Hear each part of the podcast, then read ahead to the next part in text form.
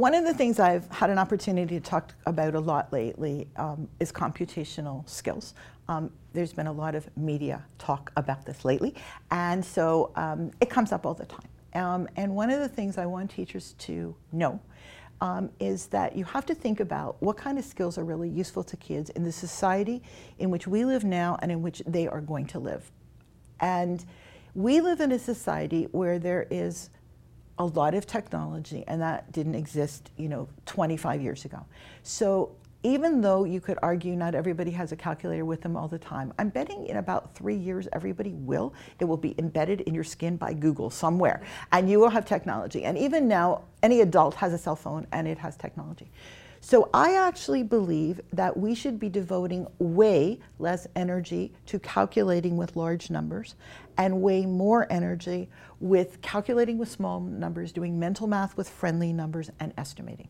So I want a kid not to spend a lot of time mastering 23 times 58. I want them to know that 23 times 58 is sort of like 1200.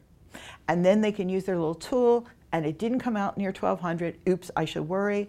And if it did, I'm happy.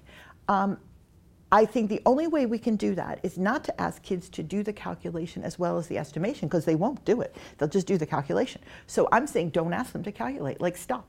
And the only kinds of numbers you should ask them to do are numbers like 20 and 60, and 40 and 50, and 32 and 10, or things where you're actually cultivating mental math. So I, if I were rewriting the curriculum, um, there would be way less calculation, except with small numbers. There would be way more estimation. And my estimation questions wouldn't always sound like here's a, here's a calculation, please estimate it. It would be something like, if I were multiplying 43 by 82, do you think the answer is probably closer to 2,000, 3,000, or 4,000? Tell me why. So I would ask tons of questions like that, not just say, here is a secretly a calculation, but I'm asking you to estimate. Like there is no calculation, can't. So my question is, would you pick this one, this one? And I think that is the skill people really use in their life, and the other skill, you get a machine out for.